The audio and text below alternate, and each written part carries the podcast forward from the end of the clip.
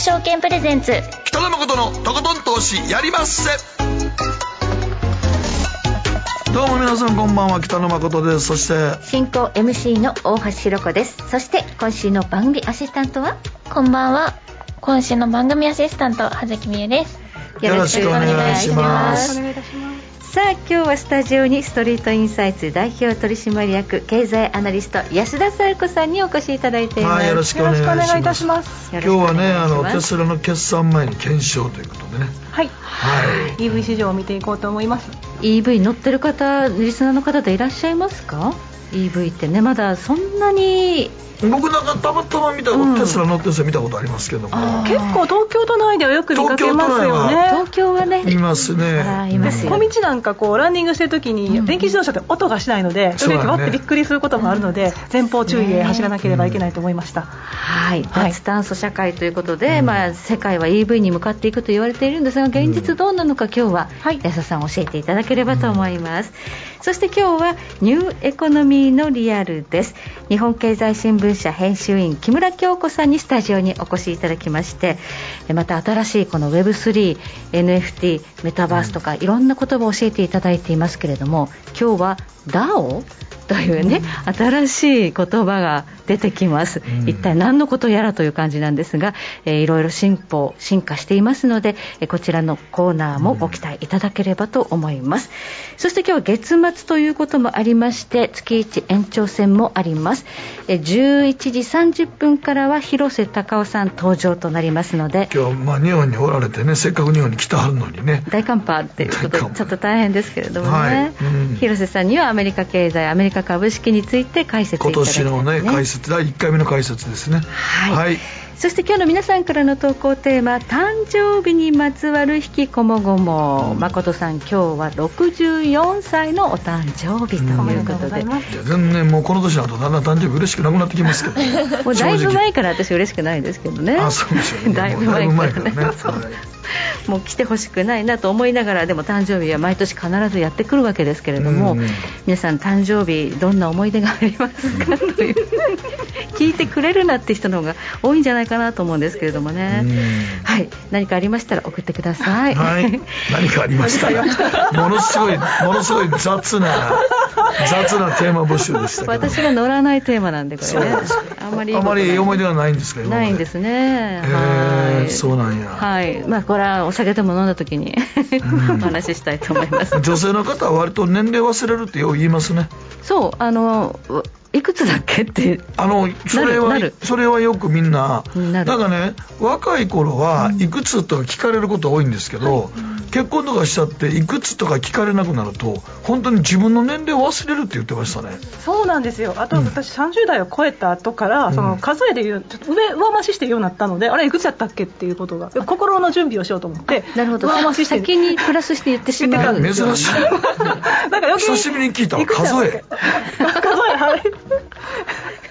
前あの生まれた時に1歳と数えるというカウントのね。いやか 関西人関西のやつ意外と数えって言うよね。あそうですか？言う言う数えで言う自分の年言う。言うでも珍しいけど自分の年をわざと上に言っていくって持っていくっていうのはね。それでどんどん忘れて分からなくなっていくってドツボにはまってしまいました、はい。今日ね年齢の話じゃないですよ。誕生日の話ですからね皆さんね。はい、お待ちしております。自分で面白ないことばっかりは言うからやりますはい。はい、ではこの後誠とひろ子の週刊気になるニュースから早速スタートです。北野誠のとことん投資やりまっせこの番組は良質な金融サービスをもっと使いやすくもっとリーズナブルに GMO クリック証券の提供でお送りします誠とひろ子の週刊気になるニュース。さてここからは誠とひろ子の週刊気になるニュースです。今日一日のマーケットデータに加えましてこの1週間に起こった国内外の気になる政治経済ニューストピックなどをピックアップしてまいりますでは早速今日の日経平均からお伝えしましょう。今日の日経平均高かったです。95円82銭高。2万7395円1銭で取引を終了しました。日経平均今日で4日続伸で1か月ぶりの高値ということになりました。今もうでも本当に売り算がすごい減ったんですってね。だいぶだから売りが買い戻されて、買い戻されて、ということで。やっぱだから、あの日銀の政策金融決定会合の前にかなり売ってる向き多かったんですけど、はい、やっぱあそこでみんな一気に買い戻したんで、はい、はい、もうなんか売り算がすごい一気に減ったということですよね。はい。日本電産の決算良くなかったでしょ？そうです。日本電産は業績下方修正今期最終56%減益というのが昨日出てきまして、はい、だから今日も日経弱いんじゃないかなと。そう思われてたんですが、うん、ショックは来なかったんですよ、うん、今日も日経しっかりで引けたと。しっかりでしたね本当に。意外と強い、うん、そうですね。だから買い戻しだけじゃなくてこれが本格的な買いにつながっていくのかどうかかなんです、ね、っていうのもまあありますけど、まあ、一つ、あれですよね、うん、今、結構バリュー上がってきてるんで、トピックス強いんですよね。はいはいはい、はいうん、今だから銀行とかがね。そう、銀行とかがやっぱ結構強くなってるので、はい。はい、うん、日経よりもトピックス型の方が。が、今、今年は結構強いですね。まあ、相変わらずあの IPO の、ね、セカンダリーが結構強い、今、回転効いてるのもいいんですけども。今、マザーズもね、すごいしっかりとすごいしっかりしてます。はい。ただまあ、どうですかね、バリューの方が来てるっていうのはね。はいだからまあ、悪いことじゃないですよね。うん、いや、なんかね、うん、どうもあの、国自体が、うん、あの PBR の1倍割れの株価ってどうなんだって言って、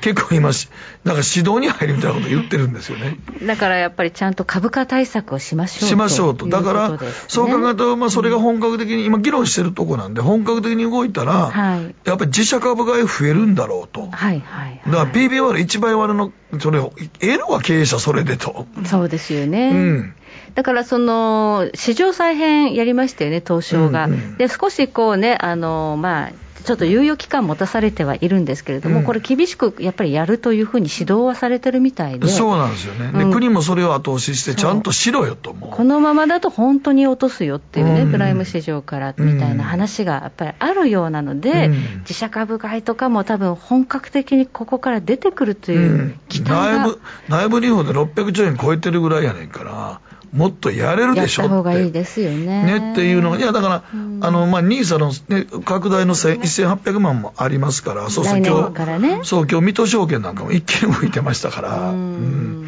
だから PBR1 倍割れの株価が軌道修正させられるんじゃないかという思惑で、バリューが結構買われてるんですよね、今。うん、はいまあ、割安すぎるっていう銘柄もあるんですよね。そうやね。ほっとくとあかんっていうやつですね。自国防衛でもありますよね。やっぱり円安が進んだ時でもありましたから、はい、やっぱりその PBR をしっかり立て直して、ということが必要になってくると思われます。うん、そうですね。はい。はいうん、このままね、堅調な株価続いていくと嬉しいですよね。うん、もうね、やっぱりね、日本政府が結構これ、投資の方に、所得倍増論の方に行ってますから、今。まあ、資産所得っていうふうにそう、資産所得。変えたんです所得倍増って、資産所得倍増論ですから。ね、賃上げがなかなか進まないとなってくると、そこでっていう話にもなってくるでしょうしね。うんそうなんですよね。頑張り日本株という感じですが、そね、えそしてアメリカ株です。ニューヨークダウ、昨日は104ドル40セント高、3万3733ドル96セントで取引終了。え昨日はナスダックは安かったんですね。30.14ポイント安、1万1334.27ポイントということで、アメリカもダウ、ナスダック、S&P500 で少しこう動きが違ってますよと。で特にやっぱりその金利低下の期待が出てくるということで、ナスダックのパフォーマンス、今年に入ってからいいようですけれども。そうですね、テスラも年初来で 17%, 17ぐらい買われていたりですとか、うん、ナスダックの買い戻しが非常に指摘されているところですけど、はい、いわゆるペイントレードの巻き戻しって言われてますね。あくまで 下落トレードの中であの今までやっぱりそのこう債券にしか買えなかったところがあったのでポジションも軽くなったようやくちょっと仕切り直しで割安になったナスダックの銘柄買い戻しましょうかっていう動きですよね。まあね、ツイッターのことで、イーロン・マスク、自分で売ってたから。それももちろん。それもあります、あれ、絶対自分で売ってたと思うで。売ってましたよ、うん、かなり。はい、うん、で、まあ、いよいよ、このガーファム系の決算がね、はい、スタートしてる、ということですね。はい。昨日、マイクロソフトが出てきたわけですよね。うん、そして来週あたりはもうアップルとかが出てくるはい、決算出てきますから。ね、それでどうなるかというところですね。はい。えー、コモディティの方はゴールドなんかが特に円建てでもすごく上昇して、うん、今日はあの店頭のあの地金賞での、うん、あ貴金属地金賞の販売価格が過去最高です。今いやいくらいくらなってる8000何百円ですね。何百円もいきましたか。確かあれ何百円までいったか8000飛び台だったかな？えー、でもすごいな。今年はあ今日がまさに店頭の販売価格過去最高をつけてると。いうことでした、つまり、えー、そこで買うと今、一番高く買わなきゃいけない、買取価格もまあそれとともに上がってるんですけど、買取価格はちょっと販売価格よりは少し安いんですけどね、そういうことですけどね。はい、ではここでみゆちゃんが気になるニュースのピックアップです。はい。えー、キルビーズクッションが商品化、えー、丸くもっちりとしたクッションふわふわしたクッションを着たままこねたりとか座ったりとか。クッションを着るんですね。あそうそうなんです。ふわふわしたものが。あのな有名なあのビーズクッション。で体で自分の寝転び方を体型に合わせてくれるクッション。そう人をダメにするクッションとかあるじゃないですか。言われてましたよね。それを着たまんま寝たり座ったりっていうのができるものが商品化されたらしくて、うんはい。でサイズは SML の3種類展開されていて、はい、えー、1万7800円くらいで結構しますよね。そうなんですよね。でまあまあすんな。まあまあしますね。4キロぐらい L サイズは4キロぐらいする重い結構重い。ですね。そうなんですよ。でまあでもまあ座ったり歩いたりするのは問題はない。4キロぐらいやったらねそうですか？女性だときつそうな気がしますけど。まあなんか意外と大丈夫だそうで。でもそれで歩くわけじゃなくてゴロゴロする。そうですよね。基本は、まあ、基本それでコンビニ行こうかとかいう世界じゃない 確かに。その通り。でもちょっとこう立ち上がってお手洗いとか物取りたいって思う時に。ちょっと厳しそう。ですさっきちょっと画像を見てみたんですけど、なかなかナスみたいな感じで結構 可愛かったんですけど。まあね見て可愛いのと着るのはまた別物やけどね。自宅でねまったりしたい時はちょうどいいんでしょうね。そうですね。外は出れないですね。さすがに。はい でもあれもう結構ねもう人をダメにするクッションですごい流行りましたよね。そう。いろんなシリーズありますよね、クッション。大きくてでしかもビーズクッションだと、これ処分引っ越しするときに処分しようとかなるとね、大変なんですよね。確かにそうですね。破れたりしたらふわふわ静電気出てきちゃうやつ。細かいやつで。すね。あれは拾うの大変やな。はい。拾えないですよね。拾えない。掃除機大変だったことあります。あれ静電気であちこちくっついちゃうんですよ。そうなんですね。そうなんや。破けたらあれ発泡スチロールみたいなやつだから。本当に細かいやつなんですよ。細かいのがわーっとあちこちくっついて。なんか昔なんかのそば柄の枕で使いすぎて破けてそば柄がわーっと飛び出してそういう時ね思ったけどそれよりももっとひどいのが静電気が。そう。静電気が。パチパチってね。ふわふわ飛んでっちゃう。これにピタッと張り付くわけ張り付いて離れない。こういうとことかくっついちゃうね。はい。大変やね。大変なんでそこを考えるとなかなか勇気出ます。勇気着るやつなんか絶対破けやすそうやもん ね。そうですよね。えらいこっちゃなんですけどでも売れそう SNS では結構好評らしくて、はい、ちなみにこれ SML 男性女性用は同じってことですか？多分同じですね。あと子供用の S あ、うん子供用が S とか、はい、あなるほど、はい、で女子が M でで。男性が L みたいな。みたいな感じですかね。そのまま猫ベルクラで着るやつ買うのはなかなか勇気いるな まあまあの値段やし、ね、なかなかのお値段ですね。なかなかのお値段です、そうですね、まあなんか開発段階で売れると思ってなかったみたいです、あそうなんですよ、そう売れると思ってなかったんですけど意外と SNS で話題になって好評でって感じで、ははいということで皆さんキルビズクッション。まあネタ的には面白いかもしれんけど、ね、もし映えますよね。インスタ映えはします、ね、可愛いですね、買って着てみて、なんかこう投稿してくれたら。本当ですね。見たいですね。見て見てみたい。ってい。う見たい。見たい。見たい。一言やからね。一言だから見てみたい、はい、おすすめです、うん、はい。以上。おすすめか？すめのことはないと思う。以上誠とひろ子の週間気になるニュースでした。この後コマーシャル挟みましてマーケットフロントライン安田さんにじっくりと解説をいただきます北野誠のとことん投資やりまっせ。みんな集まる集まるよ。すると川上からどんぶらこどんぶらこどんぶらこって何？桃が流れてくる音だよ。じゃあかぼちゃは？こ天ぷら粉天ぷら粉かな。鳥は？唐揚げ粉唐揚げ粉パパおやすみ。置いてかないで。頑張るあなたを応援します。GMO クリック証券。エミさん。どうしたの？僕最近考えてしまうんです。毎晩月を見上げるたびに僕の将来はどうなってしまうんだろうって同時に思うんです。この虚しい気持ちに寄り添ってくれる女性がいたら好きですってよくない？シンプルにわかりやすく GMO クリック証券。君は周りが見えてない！また怒られちゃったよ。あ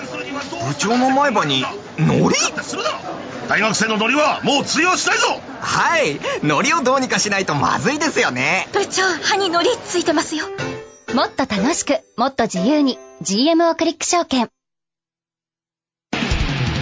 大橋ひろ子投資一筋うん十年。北野誠のとことん投資やりまっせあれごマーケットのリアルということでストリートインサイツ代表取締役経済アナリスト安田沙子さんに伺ってまいります。改めましてよろしくお願いいたします、はい、今日のテーマですけども。テスラ決算前に検証。EV 普及をめぐる理想と現実。はい。バイデン政権に入りましてねやっぱりあのゼロエミッション車、はい、こちらを推進していこうということが鮮明になっておりますけれども、はい、あの2022年の新車販売台数自体はあの供給制約で半導体の問題なんかがありまして前年比で8.5%のマイナスだったんですよ、1374万台だったんですけどね、はい、であの EV ですね。電気自動車はどうだったかと言いますと、なんとプラス65%でした。売れてる売れてましたね、80万台を超えたのかな、一つはちょっと原油高が一番大きいんじゃないですか？そうなんですよ、うん、あの1枚目のチャートの右側の上の方をご覧いただきたいんですけれども、うん、2020年以降、2021年にかけて、キュッと販売台数増えてますよね、うん、これやっぱりガソリン価格の上昇ということです、うん、特にあの2022年6月に5ドルを初めて乗せたということがありましたけれども、はい。はい、そういったガソリン価格の上昇で、えー、やっぱりガスの価格に比べて電気の方が安いという話もありますので、うん、まあ、EV の需要が高まったということが挙げられます、はい、ちなみに新車販売台数に占める EV のシェアですけれども2022年は5.8%となりまして、はい、2021年が3.2%でしたから、まあ、ほぼ倍になったということでいかに売れたかが分かりますと。はい、はい。でメーカー別のシェア見ていきます。でやはりテスラがですね65%とまあ、圧倒的なんですよ。うん、はいね、次いでフォードだったり、えー、現ヒュンダイか、ヒュンダイキアなんかが出てくるんですけど、テスラですが、65%と高い一方で、2021年が72%だったんで、シェア実は低下してるんですよね。そうなんですね。でテスラの株価の下落というのは、やっぱりそのイーロン・マスクさんのね、うん、あの株を売ったという大量売却っていうことをよく言われる一方で、実際に、はい。はい、あの競争が激しくなっているので、まあ、シェアも低下している上に、第4四半期の販売台数も芳しくなかったということもあったんですよね。こういうところからちょっとテスラも今まではね独壇場でしたけれどもと、流れが変わってきたなということが分かります。なるほど。はい。はい。でもこの EV っていうのが、まあ、これ、売れてるんだなっていうのはこう俯瞰してみると、はい、まあ、ガソリン高があったっていうことなんですが、今後も売れ続けるのかどうか。まあ、そもそもの理想といいますか、バイデン政権の目標ということで、うん、温室効果ガスの削減目標、2030年までに2005年比で50から52%減らすっていう話がありましたよね。うん、でそういったあの流れにこうしまして、はい、民主党知事州12州ですね、はい、2035年までにすべての新車販売をゼロエミッション車にしますという方針を表明しています、はい、でカリフォルニア州ですとかワシントン、オレゴンなんかはもうこの方針でも決まっているということで、そういった意味では、この理想通りに向かっていく州が少しずつ増えていっている状況ではあります。もうガソリン車をやめるってことですね、はい、売りませんということですね、はい、あの GM ですとかフォードとかもですね2035年までにという話をしていますので、まあ、その流れとも言えますが、はい、その一方で、えー、全米の EV 登録者ってどうですかって話なんですね、まあ、新車販売ではなくて、実際にその登録されている、えー、動いている車ということで考えてみますと、あの全米では2022年5月時点で EV の割合って0.6しかないんですよ。うん。たったそれだけなんだ、はい、非常に低くてですね、はい、で州別で見ますとあのカリフォルニアがやっぱり一番で40%なんですよね。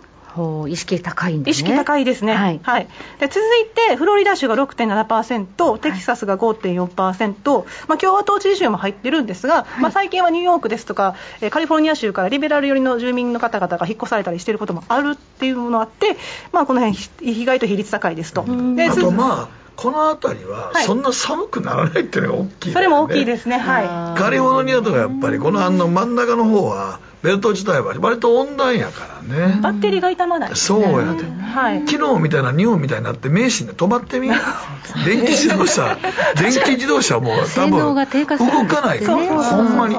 バッテリーって冷えると弱いから、はい、すごい。そうなんですよ、うんまあ、そういったことでですね、はい、あの全米で見ますと本当に0.6%低くって、うん、で上位の 10, 10, 州だけでも7割占めてるんですよね、うん、だからやっぱりその他の州ってやってくると他の40州になってくると追いついていない状況というのが分かります。はいでちなみにその州別の充電設備なんですけど、はい、これだけやっぱりカリフォルニア州でその EV 登録者が台数が多いとなったら、それなりにあるんだろうなと思うじゃないですか、はい、ちょっとやっぱり充電設備を見ますと、例えばカリフォルニア州の場合、えっと、1ポート、充電1ポートに対して27.3台ということで、ちょっとちょっと足りてないというか、うん、もうちょっとやっぱり、うん、設備を増やすべきだなっていうのが分かります、はい、で逆にそのワイオミング州ですとか、うん、ここは登録台数が非常に低いですよね、ワースト2位なのかな、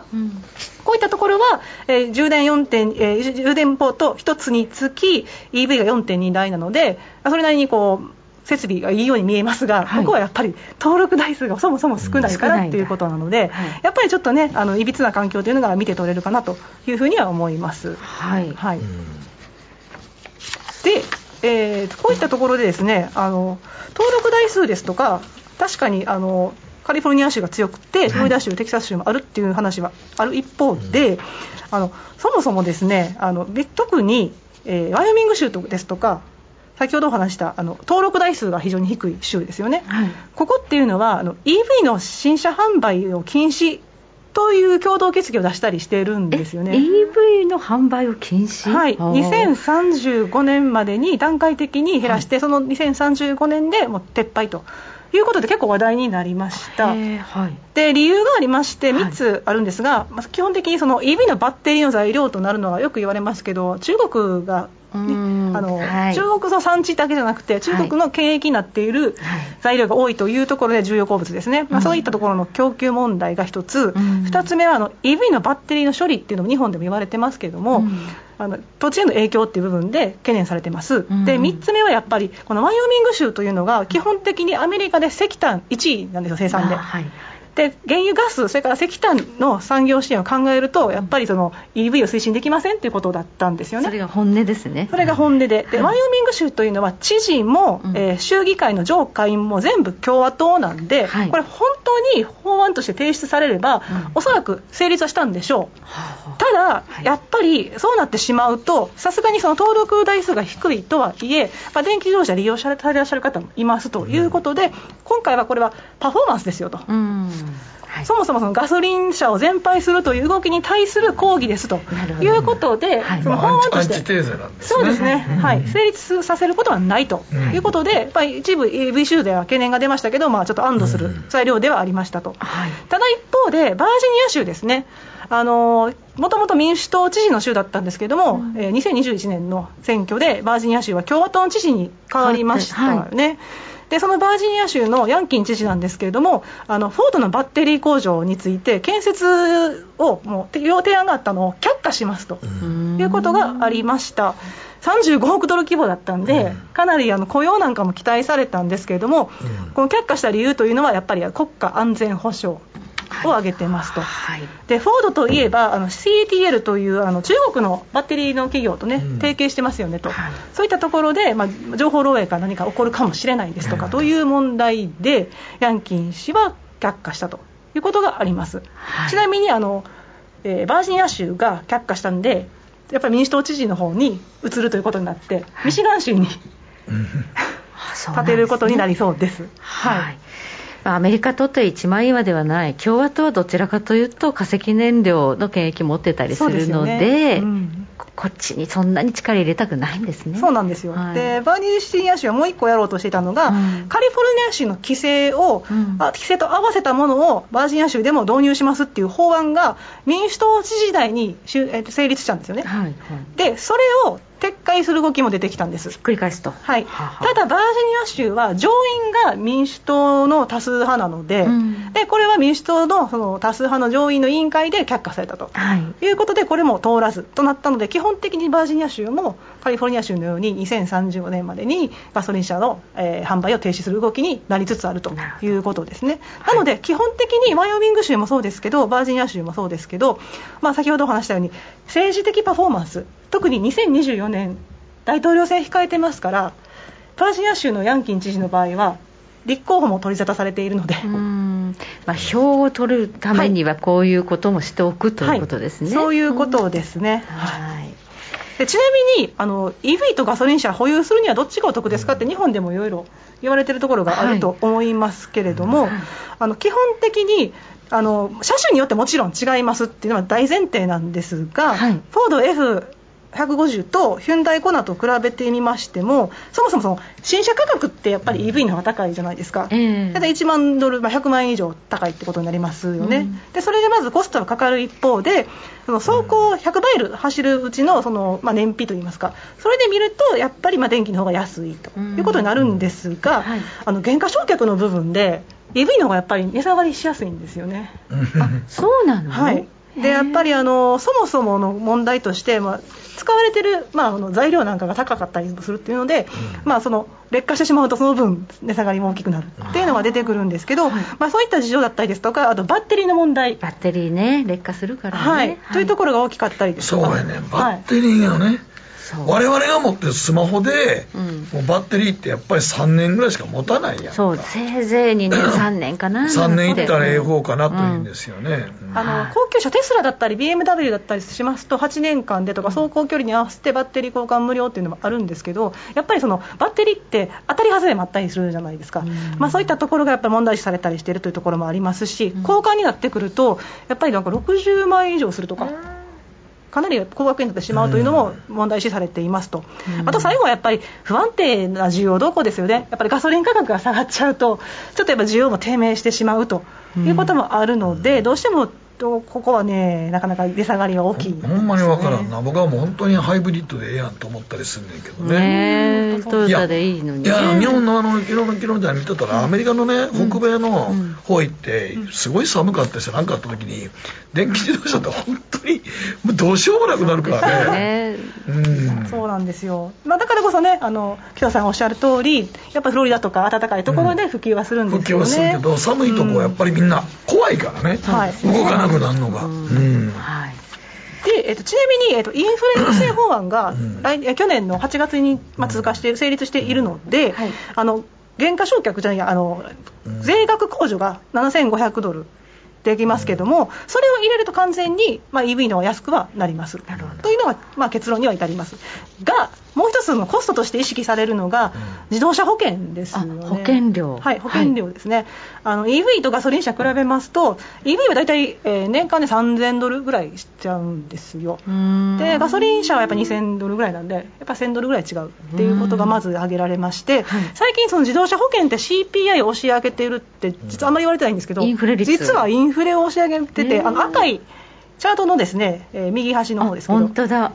中古車ですとかマイナスになったりしてるんですが、はい、CPI もで頭打ちになってるんですけど自動車保険だけ右肩上がりなんですよね、はい。まあ、理由としましてはその電気自動車の普及もありますし、はい、後であのまた詳しく説明しますけど高齢者のドライバーが増えてるっていうのもあって、はい、それで値上がりがずっと続いているという状況であります。はい。まあ、でもなんだかんだやっぱりあの EV が普及するかしないかっていうのは需要動向に関わってくるかと思いますけれども、うんはい、2022年5月の段階この時ガソリン価格が4ドル後半だったわけですよね、うん、高い方ですよね6月に5ドルいくんで、ねはいはい、非常に高い水準だったんですけれども、うん、購入に対して、まあ、積極的ですっていう方は42%だったんですね。でまだ買うことを積極的に検討している、はい、買おうと思うとかそういうぐらいの方々っていうのを積極的にすると42%で、はい、逆に消極的はどうかと言いますと45%だったんですよ。絶対買わないとか買わないと、おそらく買わないと思うっていうような答えが45%だったわけで、はい、あれだけガソリンが高騰してても45%が消極的で、なおかつね、あのインフレ抑制法案の中で EV の税額控除も取り沙汰されていた頃だったので、はい、そう考えると、ちょっと意外な数字かなと意外とみんなそんなに次は絶対 EV って感じじゃないんですね。そうだったんですね。で年齢別で見ますと、はい、一番消極的なのがやっぱり65歳以上の方々で、はい52%と過半数だったわけですね、はい、でその反対に最も積極的だったのが18歳から29歳。若い子は EV にしたいんですね、はい、気持ちは。そうなんですよ、はい、ここはもう過半数逆に積極的な人たちが過半数を占めているということです、はい、でそこの需要の問題なんですけど EV が今後さらに広がる上で高齢者の方々に売っていかなきゃいけないというふうに考えられるわけですが、次のページですね。あの免許保有率なんですけどその高齢者の方々なぜその売っていかなきゃいけないかというとご覧の通り1997年と比べて、うん。2020年の免許保有率って全然違うんですよね。であの四角い方がですね薄い四角い方が1997年丸ポツが2020年なんですけど、はい、例えば、えー、若い方だったりする16歳だったりすると97年の免許保有率は43%だったところ、うん、2020年は25%で下がってるんですが、うん、逆に85歳以上ですよ。85歳以上。っていうのは、えー、2022年に2020年に59です。はい、43%から59に上昇しているんですよね。はい、でこれは何かというと、もともと免許を持ってた方々が長生きされてということもあるんですけど、えー、あのやっぱり車社会の方々ですから、はい、どうしてもその寿命が伸びると免許保有率も上がる、その一方で、若い方々が免許がちょっと取れなくなっているって事情もあります。取れなくな取りづらくなってる。あ何かと言いますとあの EV 普及のための税額控除ですとか補助金出してますけど、はい、今までアメリカっていうのは公立の学校で車の運転を教えてたんですよ、うん、クラスで無料で、へえ学校で。学校で。でもそれが90年代から徐々になくなっていって、はい、ミシガン州ってねあの自動車生産で一番有名な州ですけど、はい、そこですらも撤廃しちゃったんですねそうすると何が起こるかというと、あの基本的に車の免許っていうのは、あの16歳から18歳まで、アメリカでは、あの一旦教習所みたいなところに行くとかで、講習を受けてからじゃないと試験受けられないんですよ。うんはい、で、その講習の役割を学校が行ってたんです。で、公立学校も行ってたんで、中低所得者層の方々もお金を払わずに、その講習を受けれたから、試験を受けやすかったわけですよ。今はちゃんと教習所でお金払わなきゃいけないの、はい、もしくはもちろん親と一緒にね、はい、乗ってってことになりますけども、やっぱりそのご家庭でねあのご両親がずっとお仕事に出られたいですとかってなってしまうとなかなか難しい方もいらっしゃいますよねと。そういう意味では、その学校でその教習所の代わりをする役割って結構大きかったんですよ。なるほど。そういう仕組みだったっていうの知らなかったです。実はそういうことがありまして、えー、はい、これがやっぱり若年層の免許保有率の低下を促しているということですね。はい、はい。まあ、あと日本もそうですけど、そもそも若い子が車買おうっていうモチベーションが低くなってません？モチベーションが下がってるのもありますね、あとやっぱりスマートフォンの普及によるライドシェアだったりとかね、はいはい、そういったところも非常にあの要因として、はい、はい、挙げられています。はい。ということで、じゃあ、車、そもそも若い子たちが EV 欲しくても買わないかもしれない。買いづらいです、まずその1社目一発目で買うってことはなかなか料金も高いですし難しいでしょうね。日本は一番 EV 売れてるの田舎やからね。家の屋根に太陽光発電つけてで充電して軽で EV とかで走ってるっていうのは日本で今田舎めちゃくちゃ多いんですけど。なるほどね。自家発電でできるようなね。そうそう。システムになってるんですインフラインフラ自分のとこでっていうのが、都会はなかなかね、都会はなかなか東京でもねなんか住宅につけるという話もありますけどなかなか難しいと思いますが。難しいよね。はい、はい、でそういった普及の話なんですけどもう一つちょっと自動車を購入するにあたって障害になりつつあるのが自動車ローンの債務延滞率の上昇です、うん、9万円目なんですけどちょっと見にくくて恐縮なんですが一番右側の方ちょっとキュッて上がってますよね対面対率が上昇しているということになると、自動車を購入できる人たちが減ってしまうということで、ここがさらに上昇してしまうと、今後の業績にも影響が及ぶというふうに想定されます。はい。というような状況で、あれほどテーマとして株式投資の EV というね、はい、カテゴリーというのは注目されていたんですが、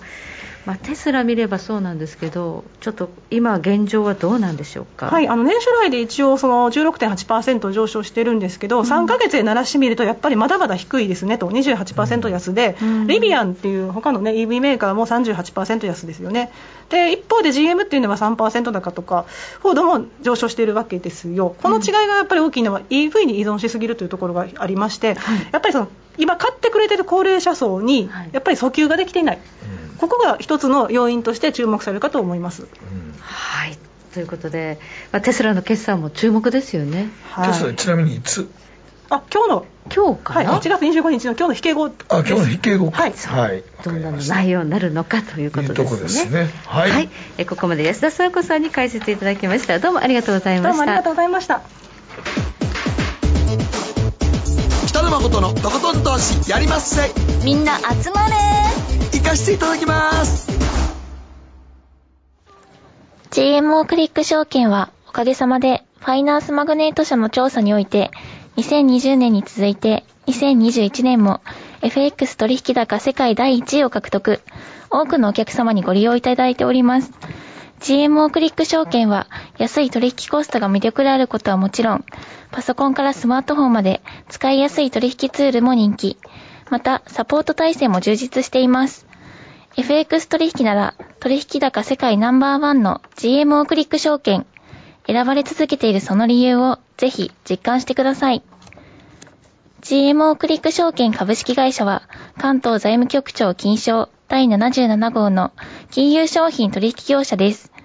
当社取扱いの金融商品のお取引にあたっては、価格変動等の理由により、投資元本を超える損失が発生することがあります。お取引をする際は、当社のホームページや契約締結前交付書面にて、手数料などの諸経費及びリスクについて十分ご確認ください。北野誠のとことん投資やりまっせ。もう寝る暇ないわ。なのに肌ツヤツヤ、ツヤツヤ、ツヤツヤ。さて、ここからはマーケットのリアル特別企画ニューエコノミーのリアルお送りしてまいります。日本経済新聞社編集員木村京子さんにお越しいただいております。こんばんは。あこんばんは。よろしくお願いいたします。よろしくお願いいたします。さあ、今日のテーマなんですが、ガファム体調まあ、これ衰退の体に、まあ、しようと書いて体調ですね。そして Web3 エコノミー対等というテーマなんですが、はい、まあ、まさにね、今、この決算がこれから発表になってくるというところですけれども、はい、まあ、去年あたりからもこのセクターというのは、ちょっとね、株価の方も大変なことになってますね。そうですよね。まあそれまあ売上等も立たないということで、うん、やはりリストラという話っていうのがもう年末かけて出てますよね。はいうん、で今おっしゃってくださったガーファムっていうのはまあガーガー GAFA プラス M ということで、Google、Amazon、Facebook、Apple に加えて、マイクロソフトということなんですが、マイクロソフトで言えば1月に入りまして、3月までに1万人削減するということ、はい、で GAFA も含むといったそのアメリカ企業だけではなくて、例えば昨日でしたら、あの Spotify というですね、はいはい、あのスウェーデンの音楽配信大手ですね、そこも全体の従業員6%削減するなんてことなので、うん、やっぱ欧米、これまである意味 IT、ウウェブ2.0と言われているプラットフォーム型のいろんな IT 企業と言われていたところの大手が結構今厳しい状況になっているというふうに言えるんじゃないかなと思います。ただ一方ねあの株価なんかを見てみますと、まああのリストラっていうのは従業員や働く人にとってはまあショックなことなんですけど一方企業からすると、まあ、ある程度あの不採算部門と言われている将来的にないという部門の人たちをある程度切るということで企業としてはスリム化して、まあ、新しいものにお金をその分投資できるというようなことでマーケット的にはこう Spotify なんかがを発表した後は株価上がったという状況もありますが、ただ今申し上げたようにやっぱりウェブ2.0のこうオーガした検査検事をオーガした時代はもう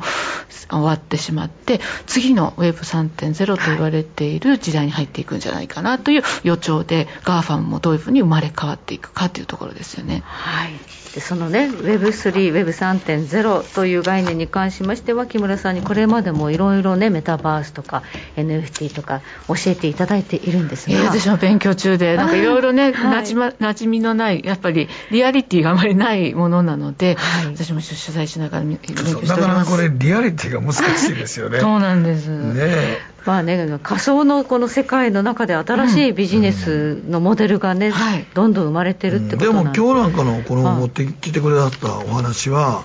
新潟県長岡市の旧山越村の話なんかはそうなんです。もうリアルに。リアルなそうなんです。リアルな世界とメタバースの世界がうまく融合してる形になってるんですね。そうなんです。山越村皆さんご存知のように、まあ、地震があって非常に厳しいと、はい、今で言うと、まあ、過疎化がまあ進んでいまして、うん、65歳以上が 5, 割 ,5 割を占めていると、まあ、このままだったらもうあの村が消滅してしまうんじゃないかという危機感、まあ、これは日本の結構あの過疎地ででは同じテーマっていうか問題意識があると思うんですがそんな中このままじゃいけないということで何をしたかというと、山越村っていうのは錦鯉で非常に産地で有名で、海外でもとても、あの名高いんですけど、そこでですね錦鯉をモチーフにした NFT 非代替性トークンあの勉強しましたよね、あの唯一無二というかその自分だけだということを証明印のあるデジタルデータですね、にしてそれをイーサムというあのイーサイーサという暗号資産で買ってもらっ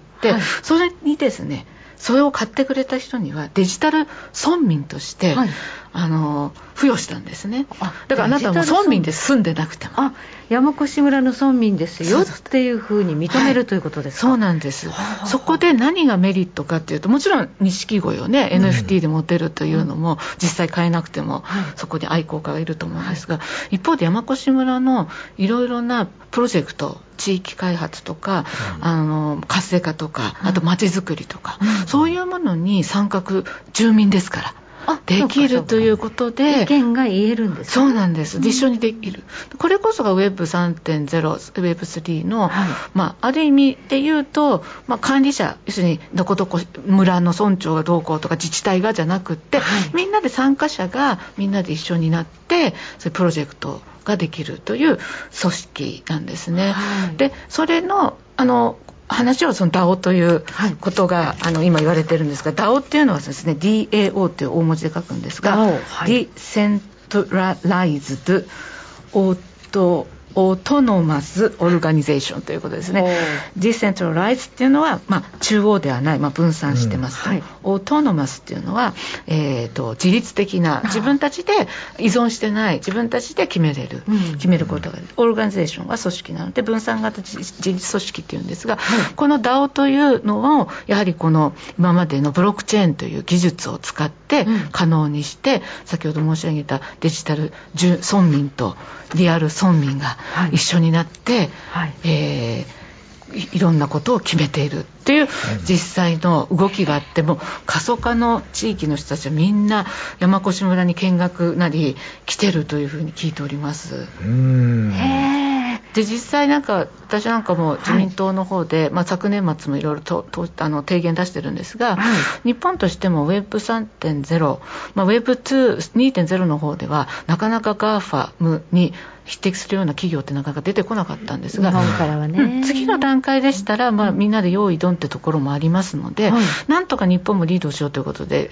特に与党自民党がリードしていろんな報告書を出してるんですがその中でも取材するとやっぱりこれから日本を救うのはこの DAO という仕組みを使って、はい、いろんな人がいろんな地域でいろんなことをあのこう住んでいなくても関与しながら、はい、そしてそちらそこにお金が落ちるというコース、うん、まあ、地域にお金落ちるというとある意味皆さんやってらっしゃるかな。ふるさと納税なんてあると思うんですがあ,、はい。まあ、あれはあのまあ、分かりやすいとお金をあの渡してそこで、まあ、税金の補助もありながらあのそこの特産品、まあ、それもすごくお金にその地域になってるんですが、うん、さらに超えてどういう特産品をプロデュースしようかとか、そういうのまで一緒に参画できるというような仕組みだから村の会を仮想空間でみんなでやろうってことですね。おっしゃる通りです。はいでその村のブランディングに自分が参加できるっていうことですね。で実際山越村だけでなく、うん、例えば静岡市の三島では、うん、地域限定のウイスキーを開発しようというプロジェクトをスタートしてこれに DAO という組織を使って、うん、あの皆さんここに応援してくれる人はそのウイスキー一緒に開発するというデザインとかテイスティングなどの意思決定に参加できるというもう仕組みができていてなのでちょっと小さいところから始められますし、はい、山越村のように大きくむやっとしたなんかあれですねあのクラウドファンディングってあるじゃないですか、はいはい、例えばこういう地域限定のウイスキーを作るときにみんなで、こういうのやりますよってプロジェクト発表して皆さんからお金をもらってってい。うのをやりますけど、それのデジタル版それのデジタル版でなおかつみんながそこにあのクラウドファンディングだけでお金出すだけじゃなくて意思もそこでこういうのやってほしいんだっていうのを一緒に入っていくってことで参加型なんですよそうすると。そこのインセンティブとしてなんかあのクラウドファンディングの場合なんか物がどうこうということで、まあ、うん、あのふるさと納税と似てて出ると思うんですが、うん、そこをもうあらかじめ山越村の場合はもうデジタルの NFT で錦鯉を皆さんに買っていただくということをまず原資にしていろいろと広げていくということなので金あのお金自体もリアルな円ではなくて、はい、そこで暗号資産ってものを使うと。いうことでできるんですね。でただやっぱ問題点ありましたやっぱこう新しいこと今私も話してるんですが、実際その NFT 買って、まあ、あの自分の NFT のが値上がりしたとしましょう、とてもいい声でね、あの、はいはい、その場合、やはり日本の税制ですと、そこにぜあの税金がかかって課税されてしまうんですね、そうすると、そせっかく普及しようとしているところに、まだそんなにマーケットが小さいところで、それはないだろうということで、うんやはりあのそれをどうにかしようっていうのも自民党の中で提言として出てるんですね。なるほど、まあ、こっちやっぱり利益が出てしまうとそこに税金っていうのがどうしてもね、うん、ですぐにそれ税金かけるようになっちゃうとせっかくのこの試み自体がねそうす。るとただ一方で他のものとのバラこういう新しいもの出てくると既存のものというのは非常に批判的というか、うん、フェアさというもので言うので、うん、一つ考え方としては特区。要するに国がどうしてもそれを広めたいんであればその地域例えばあのいろんな地域が手を挙げてですね、うんうん、そこを特区として認めたらそこではまあ税金をかけないようにしようとかいろいろ要するにトライアル社会実装ができる場を設けるっていう案が今出ていて、まあ、現実なんか2023年多分動くと思われるんですが。いやだからやっぱ特区にしてあげて、うん、税制面の面はあんまり取らないようとしてあげないと。なんかそこで最初にもこれやったってな儲かったとしてもなこんだけ持っていかれるったらじゃあやめるかっていう方に行くから。そうなんかそうなんですよ。財務省がそこねちょっと頭を柔軟にしてほしい。ところだと思うんですけどね。やっぱりやっぱ特区国家の特化戦略でやっとくっていうのを上げないと、そこで育てるっていうのをしないとね、うん。うん、そうなんですよ。国としてもうこれをマーケットを広げて技術もね含めて、でできれば海外のね、あのからも別にそこでデジタル村民でも町民でも市民でもなっていただいても全然構わないわけで、あのリアルにばかりそのインバウンドしてるだけではないので、あのいちいちね村にまであの実際旅行に来なくても、そこの良さを見たいっていう人がいろいろいらっしゃるでしょうから、そうそうね、そういう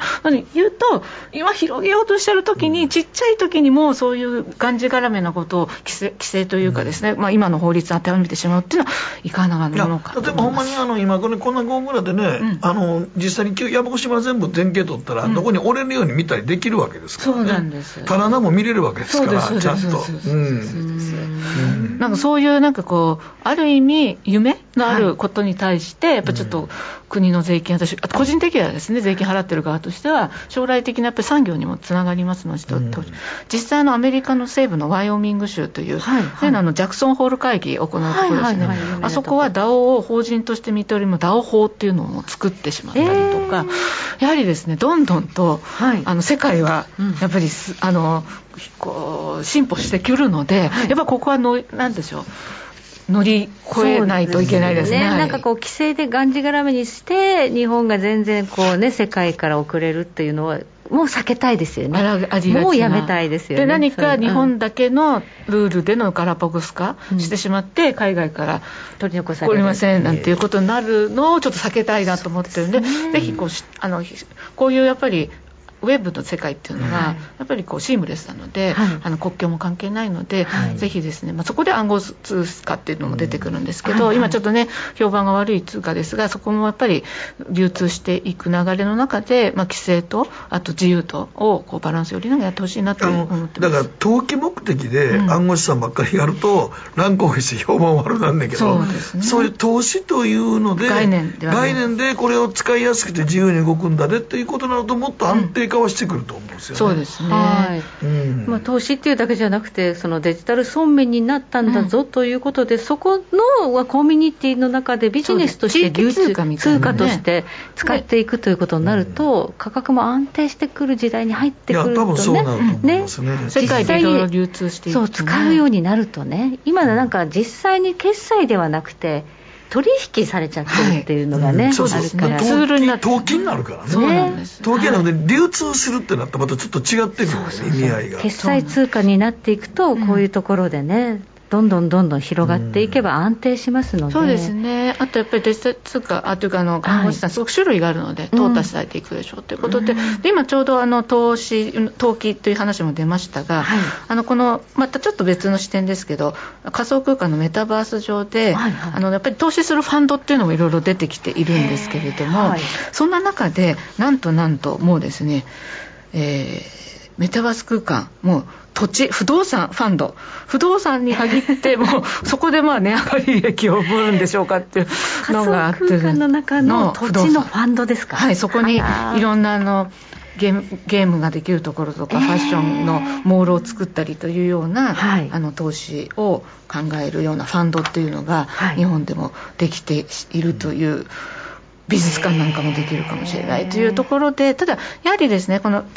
不動産の FT なんかも発行して、まあ、価値の上昇を目指すということなんですが、うん、将来的なやはりこうな立て付けとしては、はい、例えば地方自治体と障害者施設といった、まあ、あの社会課題解決にね、今後そういうファ,、ファンドの利益とか、そういうものを使っていくとか、うん、そこに保有する不動産を、そのメタバース上であって、もあの提供するとか、まあ、そういうようなやっぱ社会課題とのやっぱ絡めながら、単に設けるファンドというよりも、まあ、そういう特徴が最近あるなというふうに SDGs 的ですよね。なるほど、はい、まあ、こっちの世界で金儲けしようって話ではなくて、うん、例えば本当に過疎地の村おこしのためにうまくそれをどういうふうにね、使っていく使えるのかと、ね、の掛け合わせで、うん、っていうような動きも今出てきているとのことでした。はい。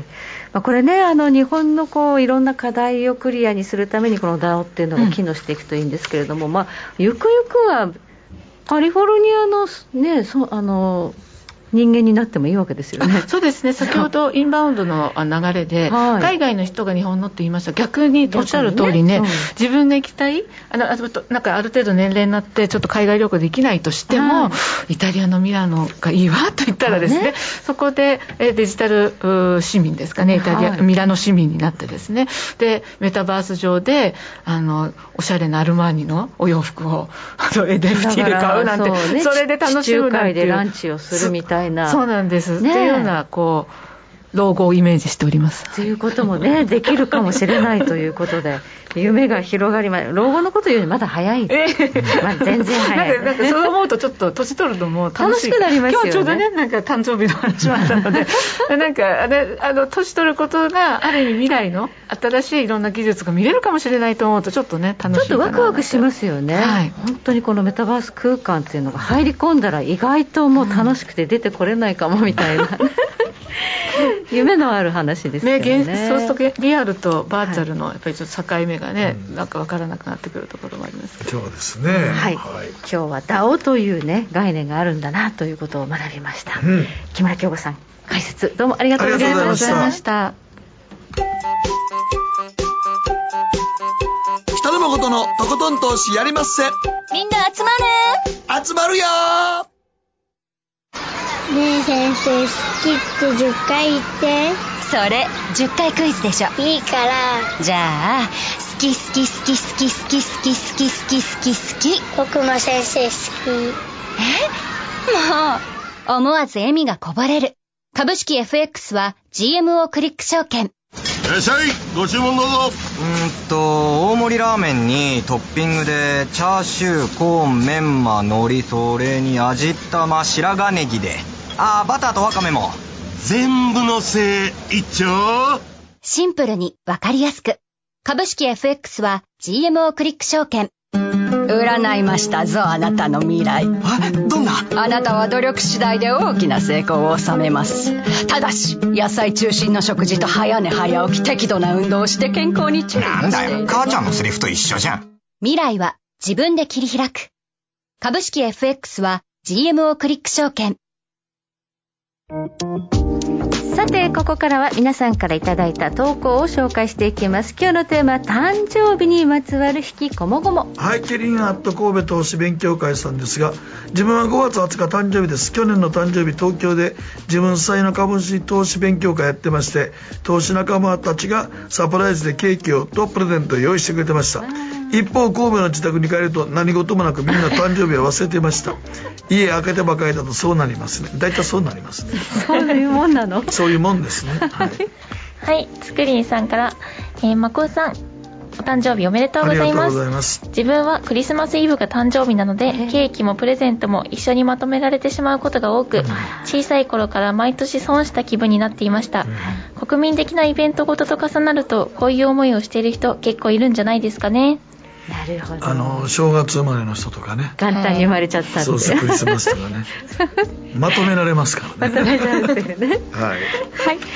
えー、小太郎さんです。ある年齢になると誕生日が嫌という人がいますが自分は楽しみでなりません。レベルで数えるのが、えー、強くなっている気がしますし30前から風呂上がりは育毛剤使ってますおかげさまで若さと髪の毛があるうちに40になりました。若さを保つと胸を張って年齢を言えるんですよねと。なるほど。やっぱ皆さん髪の毛あると自信を持てるということなんですね。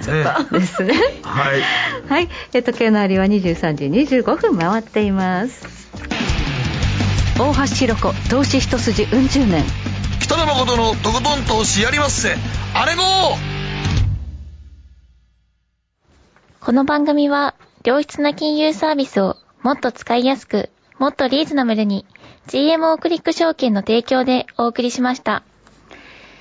さて、え今日は延長戦もありますが、はい、えみゆちゃん、えー、今日で番組最後なんですよね。はい、最後です。悲しい。はい、ありがとうございました。寂しいですね。ありがとうございました。NFT のキャンペーンの方もまだ続いてるんですよね。はい、そうです。はい。アダムバイ GMO で限定の NFT デジタルブロマイド無料プレゼントキャンペーン中です。詳しくは番組公式ツイッターをチェックしてください。はい。アダムバイ GMO でキャンペーン実施中ということで、はい、NFT、えー、公式ツイッターをご覧いただければと思います。そして今日はこの後30分からも放送続きます。延長戦ということで、広瀬隆夫さん、じっちゃま登場しますので、このまま引き続きお付き合いをいただければと思います。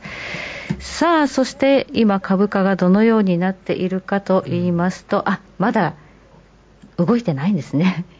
30分からですよね。そうですね。はい、はい、えー、今日の注目、えー、今週来週の注目スケジュール、今画面に出ております。明日アメリカの10、12月期の GDP が出てくるということで、うん、この GDP がどうなっているかというところ、注目高いですね。えそして、まあ、あれでしょテスラの決算の方がやっぱり。今決算ですね、やっぱりね企業決算ここ大注目ですね。大注目です、ね、テック系があの今週来週で、うん、あのたくさん出てきますので。たくさん出てきますから。はい、そこで株価がどう動くかと、うん、そしてもう来週は2月に入ります、うん。ということで来週末は雇用統計ということとあとあれですね FOMC があるんですね。ああそうやね、うん、はい、水曜日0.25%の利上げというのがコンセンサスということになっていますが、うん、えー、その後あと何回やるんだと、うん、そうですね、打ち止めは何パーセントで何月までなのか、まあ、その後のパウエル議長の話があるんで多分そこで大体ね、ね、見えてくるのかな、ということでしょうね、はい、はい、ではこの後の延長戦も引き続き皆様にお付き合いいただきたいと思います。木村京子さんここまで解説。どうもありがとうございました。ではまた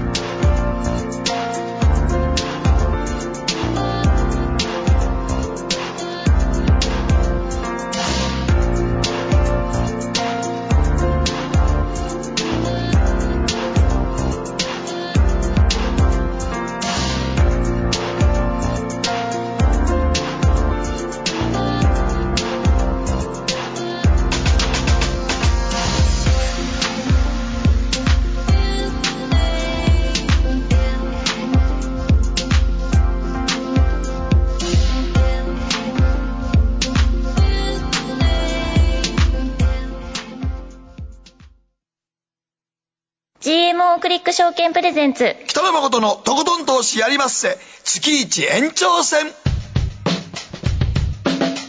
はいということで延長戦の時間でございます。改めましてよろしくお願いしたいと思います。はい広瀬隆夫さん今日本にいるそうです。なんか日本に来られてるということでございまして今日は日本で電話をするということでございますね。はい、はい、電話がつながっておりますので早速進めてまいりましょう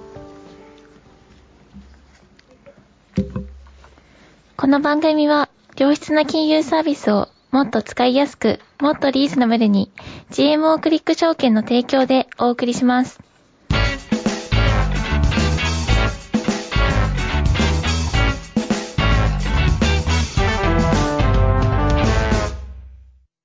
さて今日は広瀬隆夫さんと電話がつながっています。今寒いところにいるようです。広瀬さんはいこんばんは。こんばんは。よろしくお願いします。10年に一度の大寒波の時に日本に来られたんですね。はい、寒いと思いますけども。寒い雪がね、はい、はい。よろしくお願いしたいと思いますけども。よろしくお願いします。はい、ということでございまして、まずあの、今年1年、まあ今年ね、大統領選挙のサイクルに入ってますけども、はい。はい。これはどうなんですか、株式市況にとっては。いいと思いますよ。はい。まず大統領選挙サイクルって何やということなんですけども、アメリカの大統領の任期は4年なんですよね。うん、そして、えー、大統領選挙で大統領が決まって、その翌年の1月から、えー、その大統領が就任するわけですけれども、その年を第1年目、その次の年を2年目、そして、え3年目が、まあ、あの今年に相当するんですけれども、はい、それが過去の経験則では一番パフォーマンスがいい年だというふうに言われてるんですね。はい、これはななんでしょうかね？はい、む昔は、その大統領がその再選したいということで議会にプレッシャーかけて、うん、そして財政出動して、うん、そして景気をよく持っていくというようなことが、まあ、ずっと大昔は言われてたんですよね。うん。はい。近年のそのトラックレコードを見てみると必ずしもそういうふうな財政出動の形跡というのは確認されないんですけれども、はい、株式市場の参加者のそのまあメンタリティーとして、はいああ、3年目はそういえば相場良かったよねっていうね、うん、そういうことがもう、あの、記憶に強く残ってるんで、はい、まあ、アノマリーってことですよね。はい。でもなんか今ね、あの、これの中間選挙の結果でねじれになってるじゃないですか。はい。だからあんまり。ねじれも実はいいんです。あ、いいんですか？あれは。はい。これもちょっと、その、うん、すっと頭に入ってこないあの概念なんですけれども、はい、ねじれてるということは何も決まらないということですよね。そのでも何も決まらないということは株式の投資家にとってみるといいことだと。いうふうに解釈されるんですね。それはどうどういうことですか？どうしてかというと、はい。はい、そのまあ、政府がそのどんどんその法案を成立しちゃって、うん、無責任で放埓なことをやってほしくないと、うん、いうことからねじれを歓迎する。うん、でもこれちょっと考えてみたらおかしいよね。だって そのそもそも大統領選挙サイクルっていうのがその大統領が再選されようと思って、その財政出動することを期待して3年目に買ってるわけですから、はいはい、ねじめねじれで何もできないっていうのはそれのまた逆のことなんで、うん、あの自己矛盾してるというか、うん、真っ向からあの対立する概念じゃないですか、はい、でも、まあ、それが両方ともその仲良く共存するというのは、うん、まあ、株式市場ならではの、まあ、ロジックなんじゃないかなというふうに思うんですよね。だからまあ、すべてにおいて、非常に根拠レスというか、あの まあ、矛盾してるんですけれども、うん、でもまあ、そういうものなんですよね。だから割とこういうふうに楽観的に今年の株式市況を皆さん捉えてるってことですかね。そうだと思いますよ。あどうなんですか？それに乗っかる、乗っかるんですかね？我々は。やっぱり乗っかっていきたいですかね？えー、はい。それはどうしてかというと、うん、大筋として、去年は1年間通してぐいぐい金利が上昇したんですよね、はい、それと対照的に今年はある時点で、まあ、多分年後半になると思いますけれども、うん、えー、FRB は利下げに転じるんじゃないかというふうに見られてる、うん、そうすると金利のベクトルは去年と今年では変わってくるわけですよ、うん、そのベクトルの変化つまり金利低下に持っていくところをうまくスポッとこう取りに行きたいというふうに考えている投資家が非常に多い、だからまあフライング的にね、年初から株式市場はちょっと買われておるということだと思うんですよね。はい、そうですね。まあ割とナスダックも上がってきましたしね。そうなんですよね。はい。うん、あの指数主要3指数別のパフォーマンスでいうと、うん一番いいのがナスダック、うん、これ、えー、年初来、まあ、大体8%ぐらい上昇してるんですけども、うん、2番目が SP500、うん、まあ、これはプラス5%ぐらい、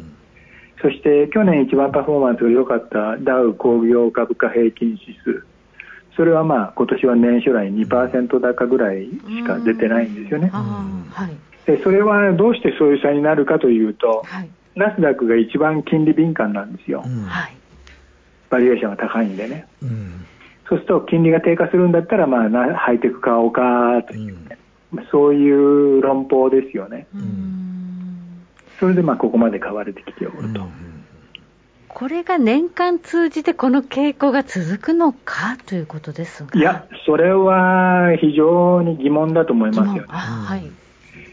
えー、ハイテク株が買われてる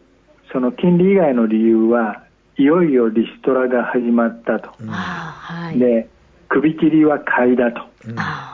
うん、これもまあウォール街流の非常になんていうか天の弱というか、うん、意地悪というか、もう常にウォール街あの投資家というのはこういうねうがった見方をするものなんですけれども、だからその、うん、リストラは買いだっていう感じでみんなバーッと買いに行ってるわけですよ、ね、逆に悪いニュースなのに買っちゃうはい、はい、しかしその、解雇されてる人数を見るとね、うん、えー、各社、まあ、1万人とか1万5千人ぐらいのレベルですよ、うん、それちょっと聞くと人数多いように思うんだけれども、うん、それよりかもっともっともっと たくさんの人間を新型コロナ以降ハイテク企業は採用してますんで、だから、もう本当に大会の一滴というか、この程度のリストラでは焼け石に水だと思うんですよね。一つのその、まあ、それをそれの証拠として今年の各ネット主要企業の売上高成長率とそれから EPS 成長率を単純にその見比べてみると、うん、EPS 成長率の方が低いんですよね。でそれは、まあ、あのすごく乱暴な言い方をすればその費用のコントロール人件費を含んだねそれがまだまだできてないとい。うことの証だと思うんですよね。はい、だから何が言いたいかというと今、決算発表シーズンになってて、はい、そしてまあマイクロソフトは今日決算発表してるわけですけれども、うん、その実際に決算発表してみたら、なんだ、まだまだこんなリストラじゃ手ぬるいぞという形でですね、はい、もっともっとの声が投資家から出てくるということだと思うんですよね。あのネットフリックスも、はい、あれあれはネットフリックスも思ったより悪くないから買ったんですかね、予想よりも。えーと、そうですね、決していい決算ではありませんでした。例えば EPS は、はい、予想よりも未達だったですよね、そして売上高はやっとこさ予想に一致しましたけれども、はい、78.5億ドルですかね、うん、でもこれ、前年同期比でわずかプラス1.9%ということで、うん、昔の急成長しているネットフリックスの、うん、まあ、面影はどこにもないとそうですね、はい、いうことですよね。はい、だから、まあ、うん、まだダメなんじゃないですか。はい、一筋縄ではいかないと思いますよ、この辺は。うんそうですよね。だってもう、みんなもう、ネットフリックス入れてない人なんかいないもん、アメリカに。うん。ネットフリックスも入ってる、アマゾンも入ってる、うん、ディズニーも入ってる、うん、みんな入ってて、はい、どれを今後切っていこうかっていうね。ああ、もうそ、そこのターン、ターンに来てるんですよね、もう。そうです。だから、サブスクをどういうふうに切っていくかというのが、そのもう今のテーマになってるから。うんだからネットフリックスもなんかね、結局会員囲むためになんか、ね、親子でとか兄弟で使えるようにはしないみたいなことも言ってますしね。はい、そうです。でそうなると、今までの急成長は望めない感じですよね。そうですね。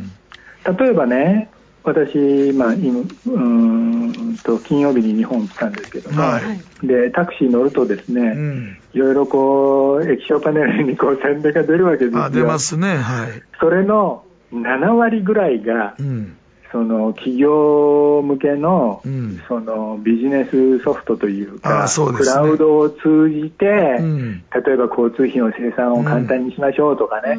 人件費の管理がどうのこうのとかね、そういうのを社長さんどうですか？なんていう、そういう宣伝ばっかりですよね。そうですね。で、そもそもネットのサービスの広告なのに、うん、なんでそのタクシーの中でそれを訴求しなきゃいけないかというと、うん、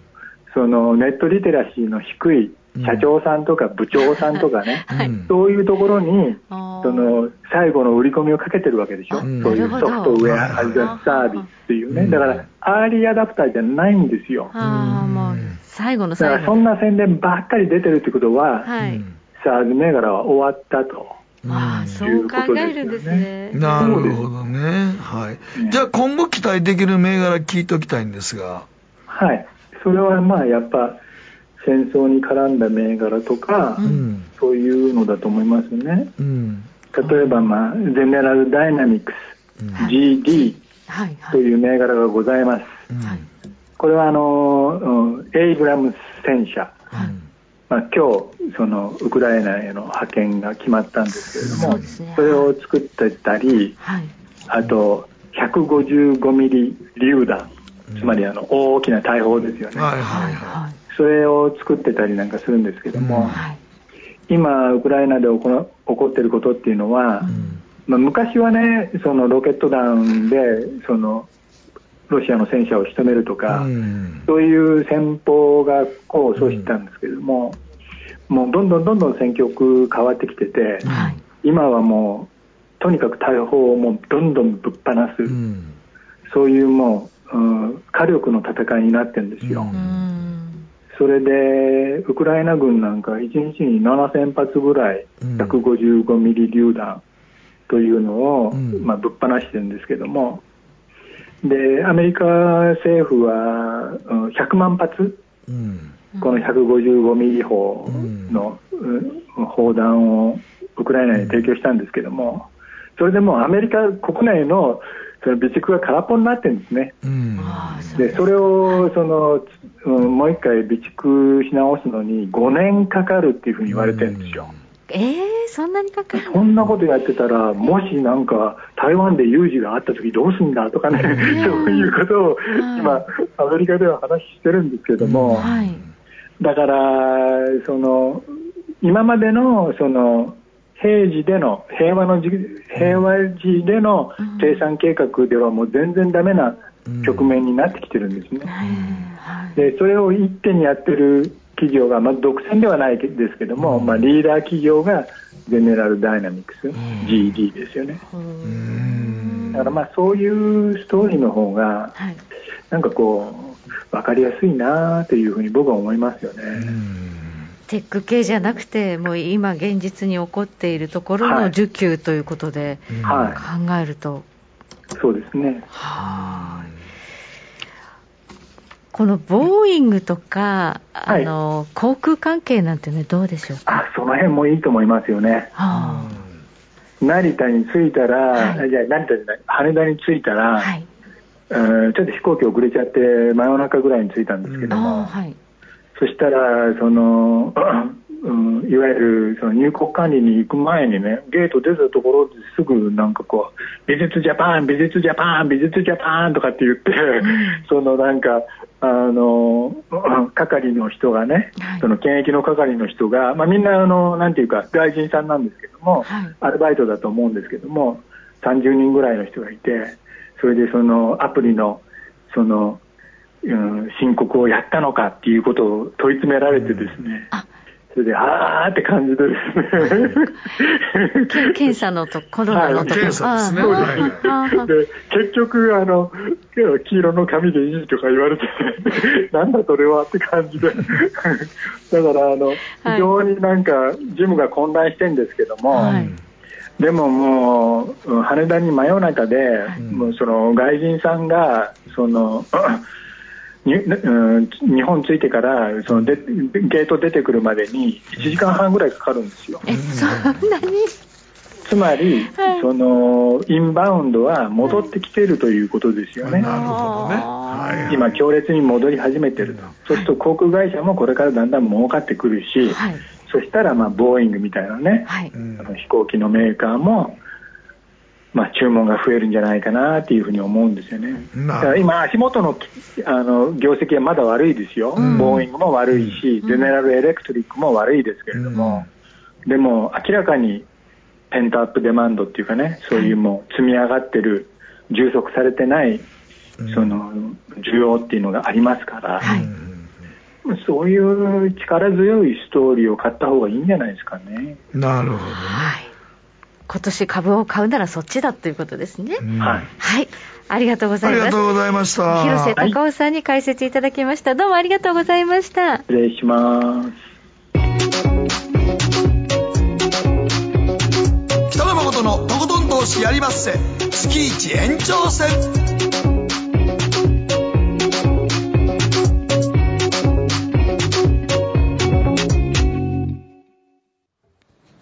GMO クリック証券の CFD では、日本225や米国30など、世界各国の主要な株価指数、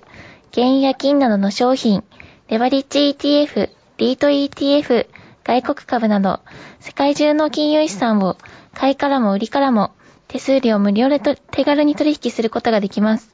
今まで気になっていた世界中のあの指数、あの銘柄、あの商品に投資ができます。パソコンからスマートフォンまで高性能なトレードツールも魅力。CFD も GMO クリック証券。GMO クリック証券株式会社は関東財務局長金賞第77号の金融商品取引業者です。当社取扱いの金融商品のお取引にあたっては、価格変動等の理由により、投資元本を超える損失が発生することがあります。お取引をする際は、当社のホームページや契約締結前交付書面にて、手数料などの諸経費及びリスクについて十分ご確認ください。北野誠のとことん投資やりまっせ月一延長戦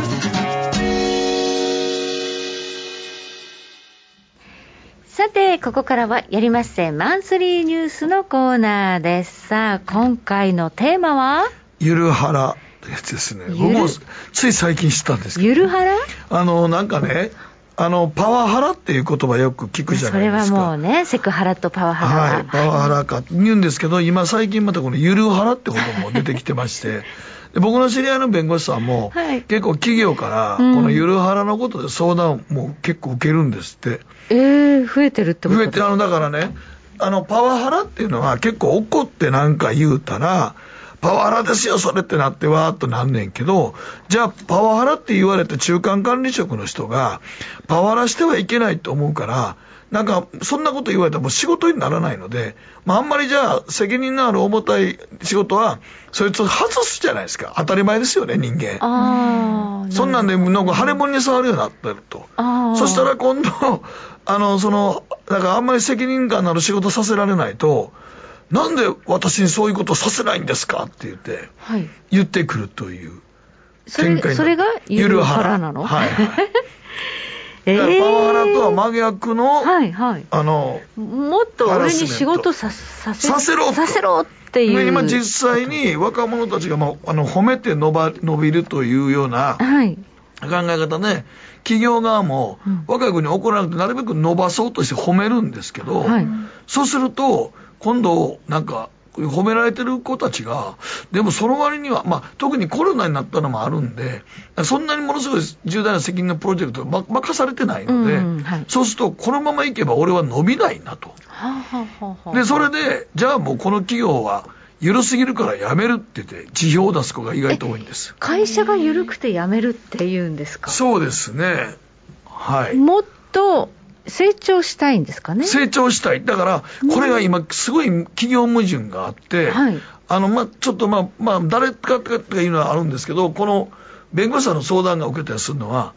褒めて伸ばそうとするようなことをやってて、叱らない。そうすると、若手社員が結構増長するんです。ところが、その増長してる若手社員を見ながら、真面目に仕事したいやつが、この会社ダメやなと思うんですって。なるほど。あ、わかる気がするわ。この会社、な、なんか、能力ないけど、みんなが怒れへんから、うん、いや、もう上ちょっと小馬鹿にするなりなってたら、能力の、意外と能力があって認められてるやつが、この会社って叱りもせえへんし、人を伸ばそうともしてないなと。ただなんか褒めてるだけで差し障りなくしてんだと思うと、一番やる気のある社員が、逆に辞めるんですなるほど、この組織がもうだめやっていうふうに見切りつける見切りつけちゃうんですって、ほんで、企業としては、いや、お前辞めてもらったら困んねんけど、とりあえず今、みんな辞めてもらうのをすごい怖がるんですよ。もう人材不足に、ね、なってるからね。なってるからってことなんなら、はい、でも本当は優秀な人材ほど、もう辞めちゃうんです、そういう緩い職場を。この会社ダメだわもっと経験値を上げたいとか、いろんなけなんか仕事がしたいわけですね。そうなんですよ。そうすると、ね、周りでなんか褒められてなんかやってる子たちを見てて、なんかもうそれでええと思ってる子たちは、俺自分成長しないなと思うから、スキルアップか上げるために自分が辞めていって、もっと厳しい職場に行こうとするんですって。まあでも今の説明聞いてたら、はい、その気持ちはわかる気がする。うん、さあかん組織やなと思ったら他のとこ行きたい。そうなんです、ね、まあ、ゆるはらっていう言葉が、まあどうね、合ってるかどうかなんですけど。まあまあまあ、あの、パワハラに、対抗するために作ってる言葉ですから。ね、あえてまあそういう言葉を当てはめただけなのかもしれないですけど、でもちょっと前まで、新入社員にちょっと怒ると、怒られ慣れてないから、会社来なくなったりとかそうそう、そんながやたら問題になって問題になったじゃないですか。それの揺り戻しなんですね。そうなんですね。はい。多分そうなってきてるんですよね。だからやりすぎちゃうとダメなんですね。こう褒めたりとか。うん、でも今も大手企業はほとんど30超えたら、自分で起業してねって大体言ってますから。あそういう僕の、僕の友達、僕の知り合いのみんな息子さんとか今大学から入って企業入ったら、はい、ほとんど言われるんですよね。35ぐらいまでに自分で辞めて自分で何か起こしてねって。はこの会社に一生おるなんて思わなくていいからって。でも最初に言われるらしいです。まあ、その企業としては、そのものすごい伸びそうな、ね、あのベンチャー立ち上げるんだったら、そこに投資すればいいわけですから、ね、そうです、そうです。そういう発想なんです。で取り込んでっちゃうってことですよね。でもうだからそういうふうにでだからあの厳しくされながら、経験積んで34で自分で独立してそれを子会社にしてしまうっていうのは企業の理想形になってるんですけども、ねね。うん、ところが褒めて伸ばされてなんか怒られてなんやば言うてるとパワハラやなんやか言うてる社員ばっかりが残ってしまうという。なるほど。その褒めて伸ばして欲しかった世代っていうのがどのぐらいで？ちなみに言っときますけど、うん、褒めて伸ばすっていうのは教育上1970年代から80年代アメリカでこれをすごくやったんですけど、はい、結局失敗に終わってます。人間は褒めて伸びることはないっていう言われてる。アメリカでも結論出てます1980年代ぐらいのアメリカの教育で褒めて伸ばす教育をすごいやったんですけど、結果的には褒めても伸びないってよく分かったんです。結局だらしない人間だけが生まれたあ厳しくはしなきゃいけないはい、日本のゆとり世代とあったでしょ。あの教育ゆとり教育とあれと同じなんです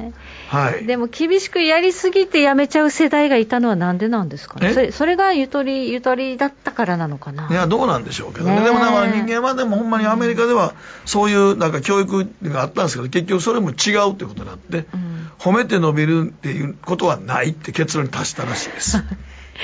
ん難しい、ね、褒められると嬉しいけどね。でもまあそこで止まっちゃうのかな？いやいや本当に本当に、あのちゃんとできた子に褒めてたらもういいんですけど、うん、できない子にも、うん、大丈夫君はできるからという根拠のないことばっかり言うからダメなんですよ。あ確かにね、はい、本当にできる子にすごいねやったねとか言ってるのはいいんですけど、うんこう難しいんですよね。難しい、ね、今日本の会社の中で一番皆さんがすごい悩んでることらしいですよ。ゆるはらで社員が辞めてしまうというね、うん、そう。だからやっぱり世代世代でその感覚違うから。違うんですよね、まあ、変わってきてるんですね。だけどだからもうそれは弁護士さんとか言ってましたけど、うん、今その相談を受けたら社としてうちの会社は厳しいですっていうのをもう最初にあの表立って出しとく方がいいんですってそしたら厳しく言われてもいいと思って、あの、来る子たちは来るからと。打たれ弱い声は鼻からただ罵倒するとかじゃなくて、仕事をちゃんと厳しく教えるっていう、うちのかこういう会社ですっていうのを、コンプライアンスの中で社長がとか、会社が持っとかないと、本当にもうそれはね、どっちつかずなると中間管理職がノイローゼになるって言ってましたから。えー、でも今その相談本当に弁護士さん多いんですって。うんゆるハラというね、うん、新しい ハラスメントの言葉が生まれましたけど。僕も初めてこれ知ってびっくりして弁護士さんに聞いた。らいや結構これ相談を受けるんですって言ってましたから、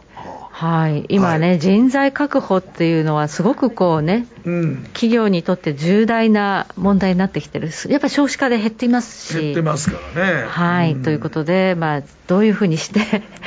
社員を育てるか。あとね岸田政権も人への投資っていうのをね推し進めてますので、うん、まあ、教育というのも一つの大きな課題なんでしょうね。ただ褒めて伸びるは間違いです、それ言っときます、はい。はい、えー、時計の針は23時56分回っています。